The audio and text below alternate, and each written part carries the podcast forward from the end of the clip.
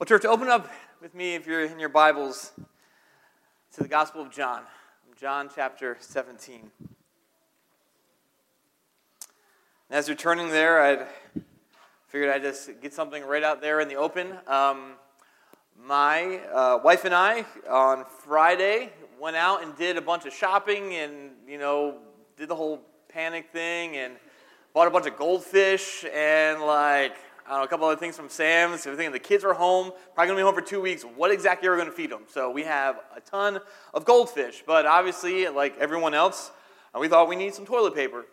Two weeks is a long time, or whatever.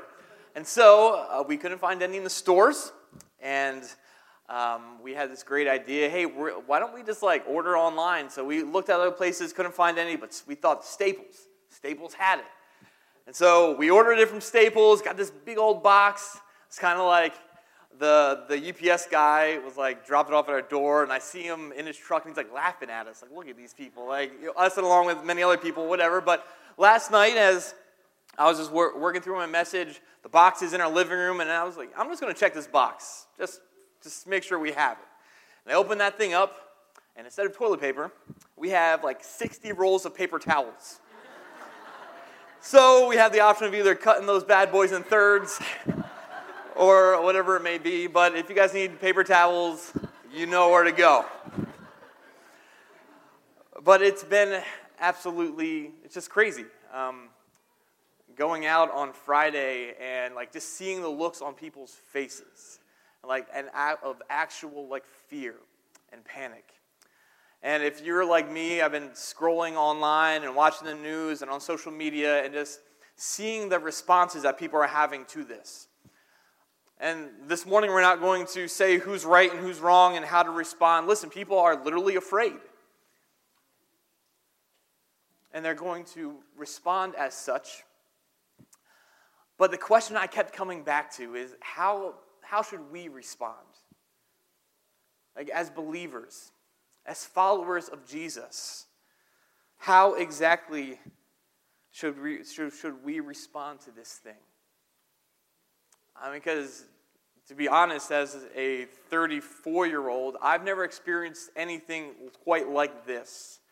I mean, I remember living through 9 11 and the panic that came afterwards and wondering if that was the only attack and everything else, but this seemed, but that seems a fail in comparison to the, the panic and the anxiety that's out there now. And so I kept going back and I kept asking myself this question Lord, what should our response be?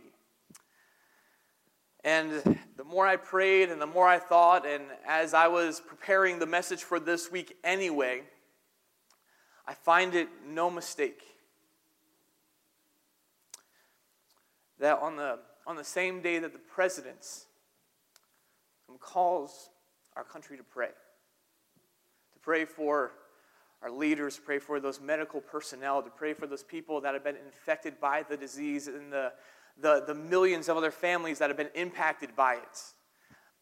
What exactly are we supposed to do? And I find it no mistake that as we are called to pray, this portion in John 17 that we've been working towards really since last Christmas, as we've just been walking through the Gospel of John, um, we find in this portion that Jesus is praying. And last week, Pastor Mike began John 17, and, um, and, and as you know, in the context of, of these verses, Jesus is preparing to go to the cross. He is literally hours away from being arrested, tried, and nailed and beaten to a, to a Roman cross. And by this time the next day, he will be dead and buried. So Jesus knows that this is coming, and so he spends time praying to the Lord before that moment comes. And he, as Mike said last week, he, first he prays for himself. He prays that God would, would glorify, would be glorified through his death. Then he also prays for those 11 disciples that are there with him. And he says, God, I pray for their future ministry. Because Jesus knows in, in literally just, just a, a, few, a few weeks, he's going to be ascended into heaven, and the ministry is all going to be on those disciples. So, so he prays for them that they would be in the world but not of the world. He prays that their ministry would be a successful and fruitful one. But in John 17, 20 through really through 26, Jesus changes the focus and now prays for the church.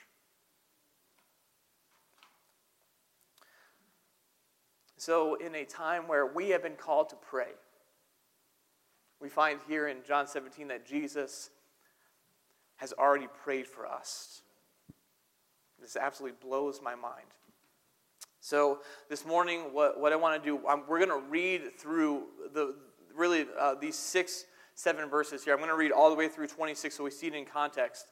We're not going to get down and break down every single detail that is there. There is a ton. But there are three things that I, that I want to point out to you afterwards that Jesus prays that are specifically for the moment that we are in now as a church. So if you have your copy of the scriptures, turn with me again to John 17. We're going to read from verse 20 through 26.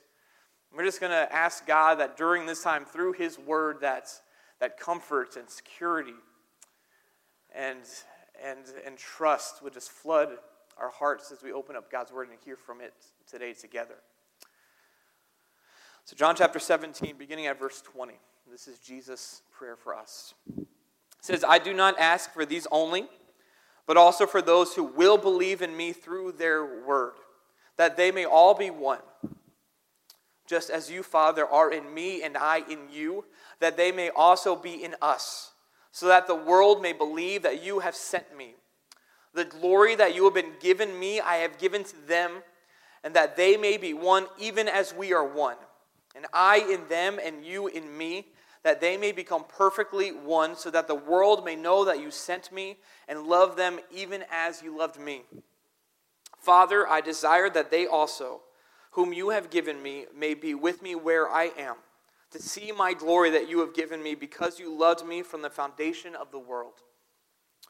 And, O righteous Father, even though the world does not know you, I know you. And these know that you have sent me. And I have made known to you, I have made known to them your name and I will continue to make it known, that the love with which you have loved me may be in them, and I in them.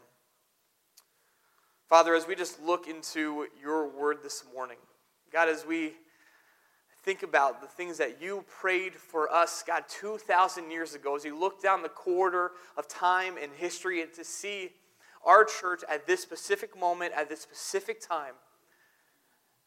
And God, you, you desire three very specific things for us. God, it is so easy for fear and doubt to take hold and cling on to our hearts. But God, this morning you call us to hold fast to three very different things.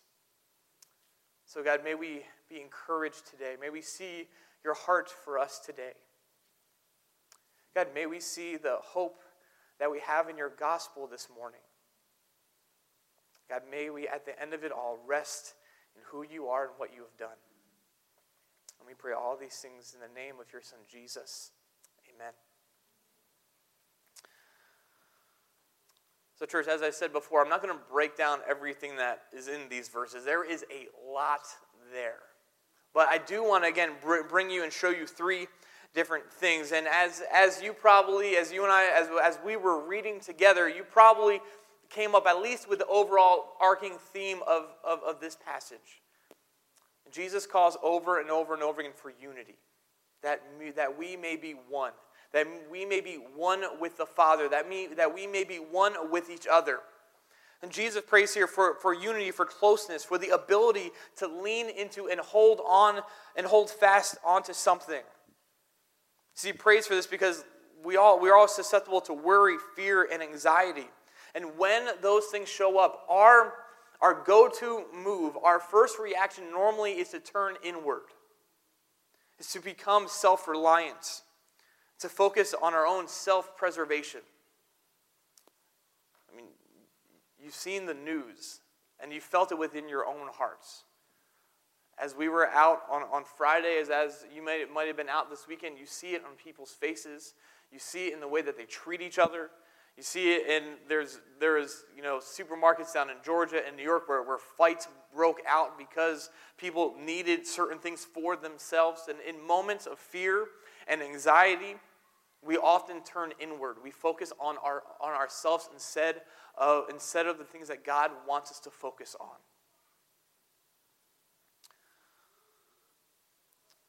But, church, in the midst of fear, God prays that we would hold fast. In the midst of fear, in the midst of worry, in the midst of anxiety, in the midst of being able to hold on to all of these things that the world is telling us that we need to hold on to, Jesus calls and prays for us to hold fast to, to three very different things. And the first thing that he prays that we would hold fast to who God is and what he has done. That we are to hold fast to who God is and what He has done. Look with me in, in, in verse 21. I just want to focus on the, this one little phrase here. And Jesus is praying, He says, That they may all be one, just as you, Father, are in me and I in you, and, and, and I you, that they may also be in us. Church, what, what Jesus is, is praying for here is that we would, as a church, as believers, first off, lean into and be unified with our Savior and our Heavenly Father. Jesus prays that we would experience a close and intimate relationship with Him. And you know this in any deep relationship, there is an acknowledgement on who that person is. But not only who they are, their attributes, their character, their nature but also what they have done, their history with, with you. I think back on uh, the way that the way that I know that, that I know my wife. We've been married now for almost 12 years, and you know she, she's my best friend and everything else. And while I love the other pastors, while I love Mike, Mike and Dan, uh, there are certain levels of, of intimacy that I don't want to have with them. that's cool. But there are certain things about Mel, there's certain things that I acknowledge. I acknowledge who she is as a person. Like after 12 years, I know her pretty well. I know her quirks. I know the things that that that you know drive me crazy. But there's also I, I also acknowledge the many things that that she is amazing at. And I acknowledge who she is, and I also acknowledge what she has done in any kind of deep and close and growing relationship. Those are the things that you deal with. There's only so much time that you can actually fake who you really are to someone, especially like especially once you're married. You know, I remember that first year thinking things. What have I like? I'm sure she thought the same way too. I like she got the the bad end of the bargain on this thing. But like I remember that one of our first things was um, I still and to this day I'm terrible at putting clothes actually in the hamper. I put them next to the hamper because they're not dirty yet but I don't put them in. And Mel, every single time, just put your, like, it's actually like six more inches. Put them in the hamper. She's like, and that's just something I think at this point she probably just gives up. This is it. This is who she's got. But God is calling us to that same kind of growing and deep relationship with Him. And, church, what I found in, in times like this, when things are crazy, when chaos comes, when fear and anxiety hit all of our hearts, that the first thing that we do is that we forget who God is and what He's done for us. I mean, I can be, and I can be honest. If I were, if I were honest with you folks today, it wasn't until last night as I was reworking this message kind of be tailored more to today um, that God finally got a hold of my hearts. Um, I, I looked at my screen reports uh, for how much I've used my, my, my smartphone this week, and it was up 46% because of how much I've been trying to keep, keep track on things, but checking on what other churches are doing and, and everything else. But I've been so focused on what's going on, my circumstances outside, that I forget to focus on the character of God. In church this morning, we obviously cannot go through every single attribute of God. But I just want to read a, por- a few portions of Scripture to you today to remind you of certain aspects of who God is and what He has done. The first one is out of Psalm 147, verses 3 through 7. It says, The Lord heals the brokenhearted and bandages their wounds. He counts the number of the stars, He gives, them, he gives names to all of them. And our Lord is great, He's vast in power, His understanding is infinite. The Lord helps the oppressed, but brings, but brings the wicked to the ground. He determines the number of stars. He gives to them all of their names. Great is our Lord and abundant in power. His understanding is beyond measure. Psalm 46 1, which we've already read, the Lord is our refuge and strength, a very present help in trouble. In Ephesians 3 20 and 21, which are going to be up on the screen, it says, Now to him who is able to do far more abundantly than all we can ask or think, according to the power at work within us, to him be the glory in the church and in Christ Jesus throughout all generations, forever and ever. Amen.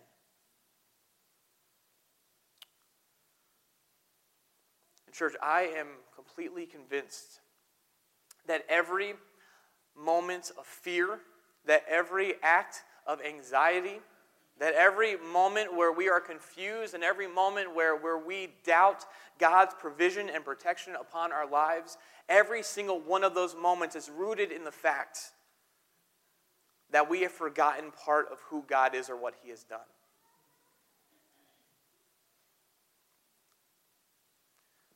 When we worry about how our families are going to be provided for, we forget the fact that God has promised to meet all of our needs.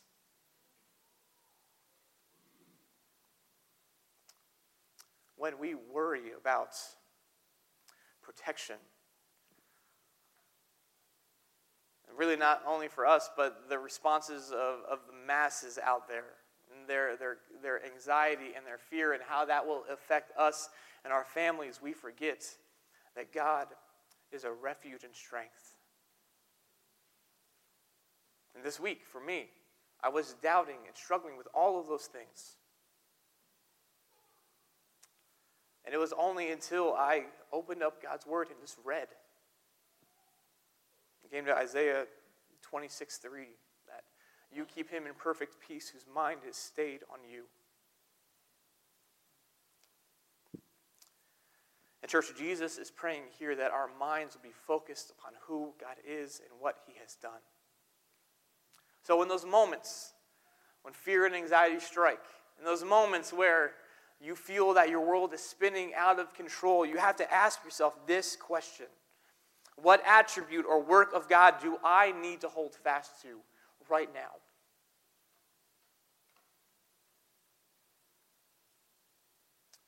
For some of us, it's, that same thing that we trust for a moment and then we don't. That we're good for a day and then we're not. And for some of us, maybe there are different things at different times. But the, the answer to that, the, the, the solution to that, is not to depend upon yourself, is not to turn inward, and not to become self reliant, and not to become uh, worried about your self preservation, but rather turning your hearts and your minds upon your Creator.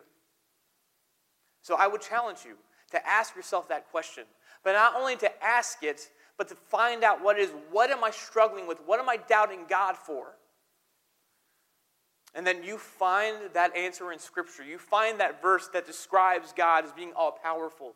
You, you find that verse that talks about his sovereignty or, or his wisdom and you meditate on that and you memorize that. And the only way that we can fight doubt and, and anxiety is, is with scriptures, with truth about who our Savior is. So I, I would encourage you to do just that. So Jesus first prays that we would hold fast to who God is and what He has done. But the, the second thing he prays for, which is so vital for us even today. Comes out of verse 21 as well, where Jesus prays this, this short little phrase, that they may be one. That they may be one. They being the believers, the church. And this portion of Scripture, John 17, is often used by the, those within the ecumenical movement to try to make one church and try to bring every, every church together to be, to be one. And that may or may not be what, what this text is about. I don't think it is, but I do know this for sure that for the most part, people leave churches not because we don't get along with the church down the street or down the road, which we have some amazing churches in this area that love the Lord, that are committed to the gospel, that we, that we do partner with. But people normally leave the church because we, within the local body, cannot be united together. And in moments like this, when the world is spinning out of control, Jesus prays that we would be united, that we would be one, that we would lean into, that we would embrace and be close to each other.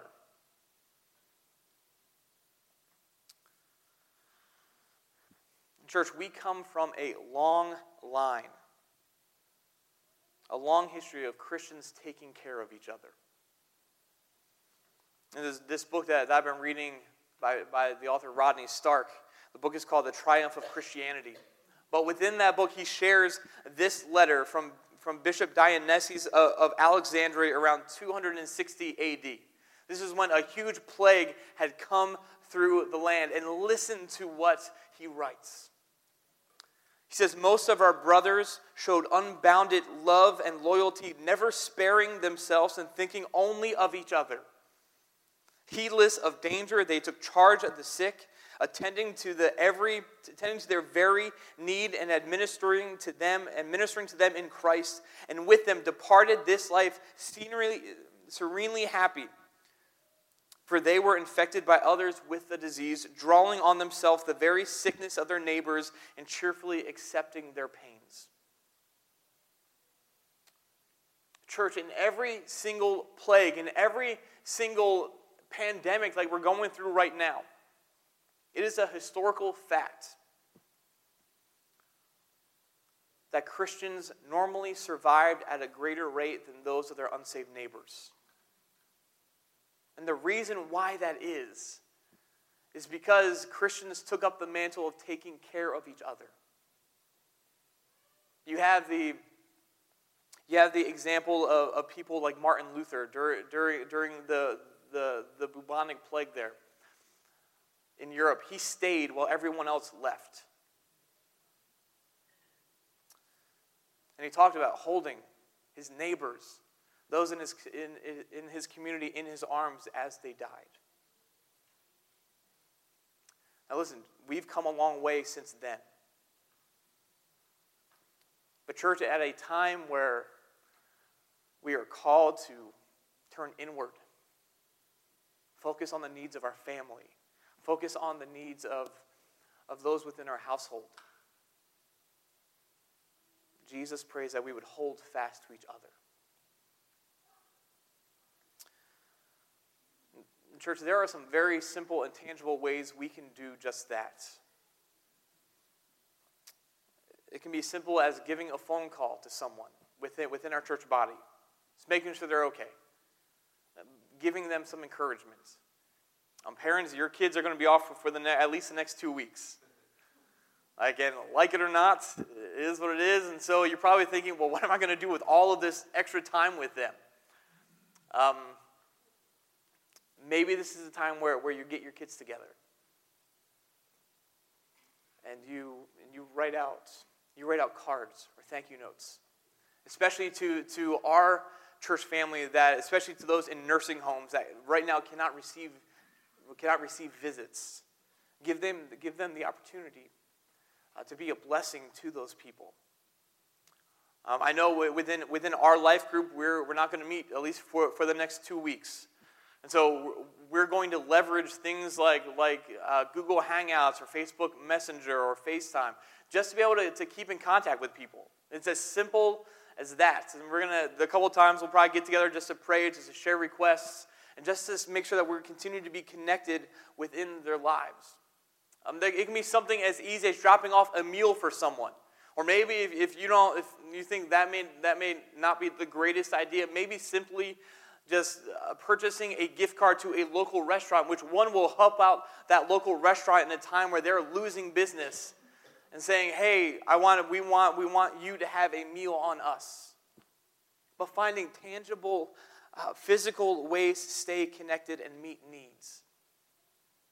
Let me remind you of Philippians chapter 2, verses, verse 4, that says, Let each one of you look not only on to his own interests, but also on the interests of others. And so during this time where we want to be so inward focused, I want us to ask this question when it comes to how we treat and how we hold fast to each other. And simply is this Today, how can I show sacrifice instead of selfishness? How can I show a spirit of sacrifice? How can I give to meet someone else's need instead of thinking of only myself? That's a question for all of us to ask. It's a question that I need to ask myself each and every day moving forward. But if we ask that question, if we hold fast to each other, something is going to happen here because the last thing that Jesus that Jesus prays for that we see in verse in verse 21 he prays that the world may believe that you have sent me.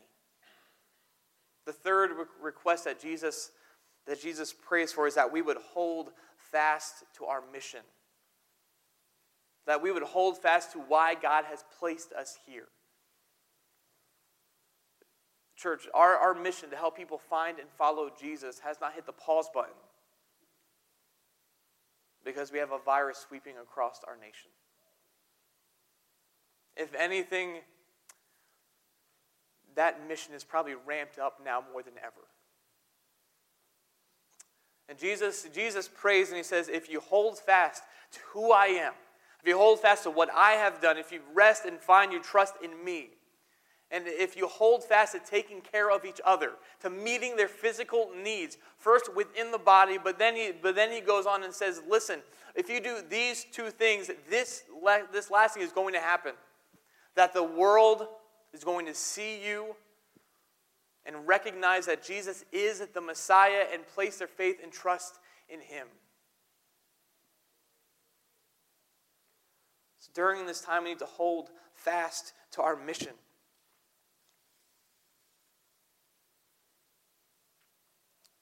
Church, as I have been, again, on social media, as I have looked at um, the different responses that people have toward the COVID 19 virus, there is a lot of panic out there, obviously. But we, we forget something. That those people that are panicking, those people that, that are stocking up, listen, they have no other hope. That this is it for them. And so, as we see the world seems falling apart around them, it is a reminder to us that the reason why this is happening is because they have nothing else, they have nothing other than themselves to, to lean on, which should make us even more sensitive for their need for a Savior today. I read an article yesterday which shares us three great ideas on how we can hold fast to our mission during this time. And I just want to share, share them with you here this morning. The first thing is that we share the good news about Jesus Christ and the confidence that comes from a personal relationship with Him. 1 Peter 3:15 says always be prepared to make a defense to anyone who asks you for a reason for the hope that is within you. Always be ready. And, church, if you respond differently to the crisis than everyone else, people are going to ask you why. And that opens up an amazing opportunity to share with them the hope that you have in Jesus Christ. And it may be over the phone or it may be over social media. But that opportunity is going to be there to share with them the fact that, hey, I don't have to be crazy. I know what's going to happen in the end and I trust in the one that holds this whole situation in the palm of his hand. And the second thing we're, we're able to do is model the difference that Christ makes in a person's outlook and attitude. Again, Isaiah 26, 3, you keep me in perfect peace whose mind is stayed on you because he trusts in you. Now, listen, instead, while it may be easy, and while I've seen other Christians do this, instead of making fun, of people's grocery runs and all their toilet paper, whatever else. What would happen if we simply put out there the hope that we have in Jesus? What would happen instead of mocking their anxiety and mocking, and mocking everything that they're trying to do because they know, no, they know nothing else to do? What if instead of doing that, what if, what if instead of poking fun at them,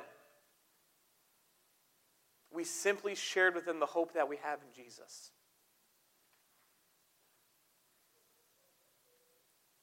What if, as a church, we filled our social media accounts with Scripture, pointing them back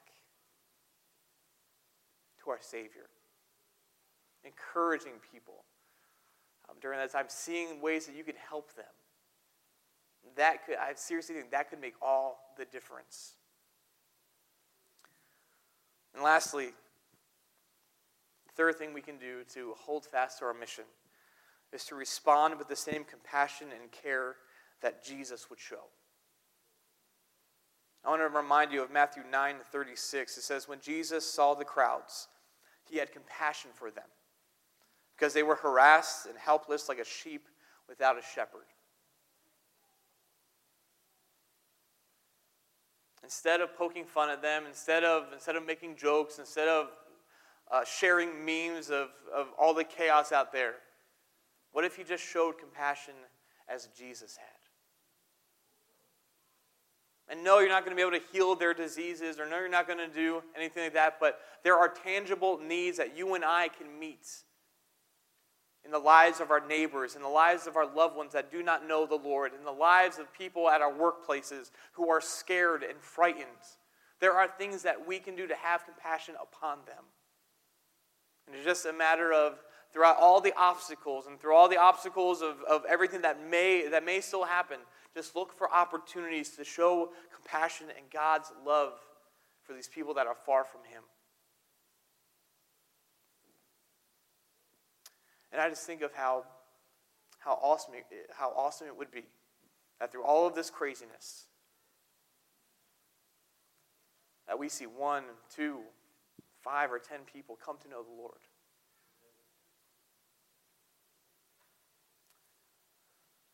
So, to wrap all this up, again, it comes back to this one thing. In the midst of fear, Jesus prays that we hold fast.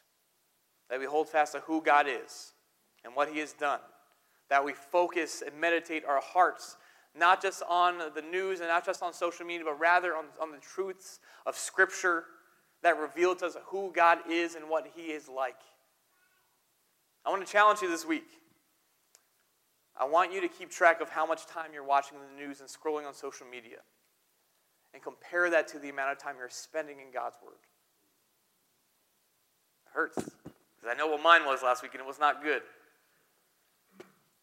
But what would happen to our own hearts, to our own well being, if we spent more time listening to Christian music, if we spent more time reading encouraging books, if we spent time eh, eh, soaking ourselves in the truths of Scripture, that would change how we look at what's going on in, in the world around us. And secondly, we need to hold fast to each other. And I'll encourage you, as, as a family unit, adopt, especially some, some of our older people that may not be able to get out or may not be able to go to, to, to the grocery store.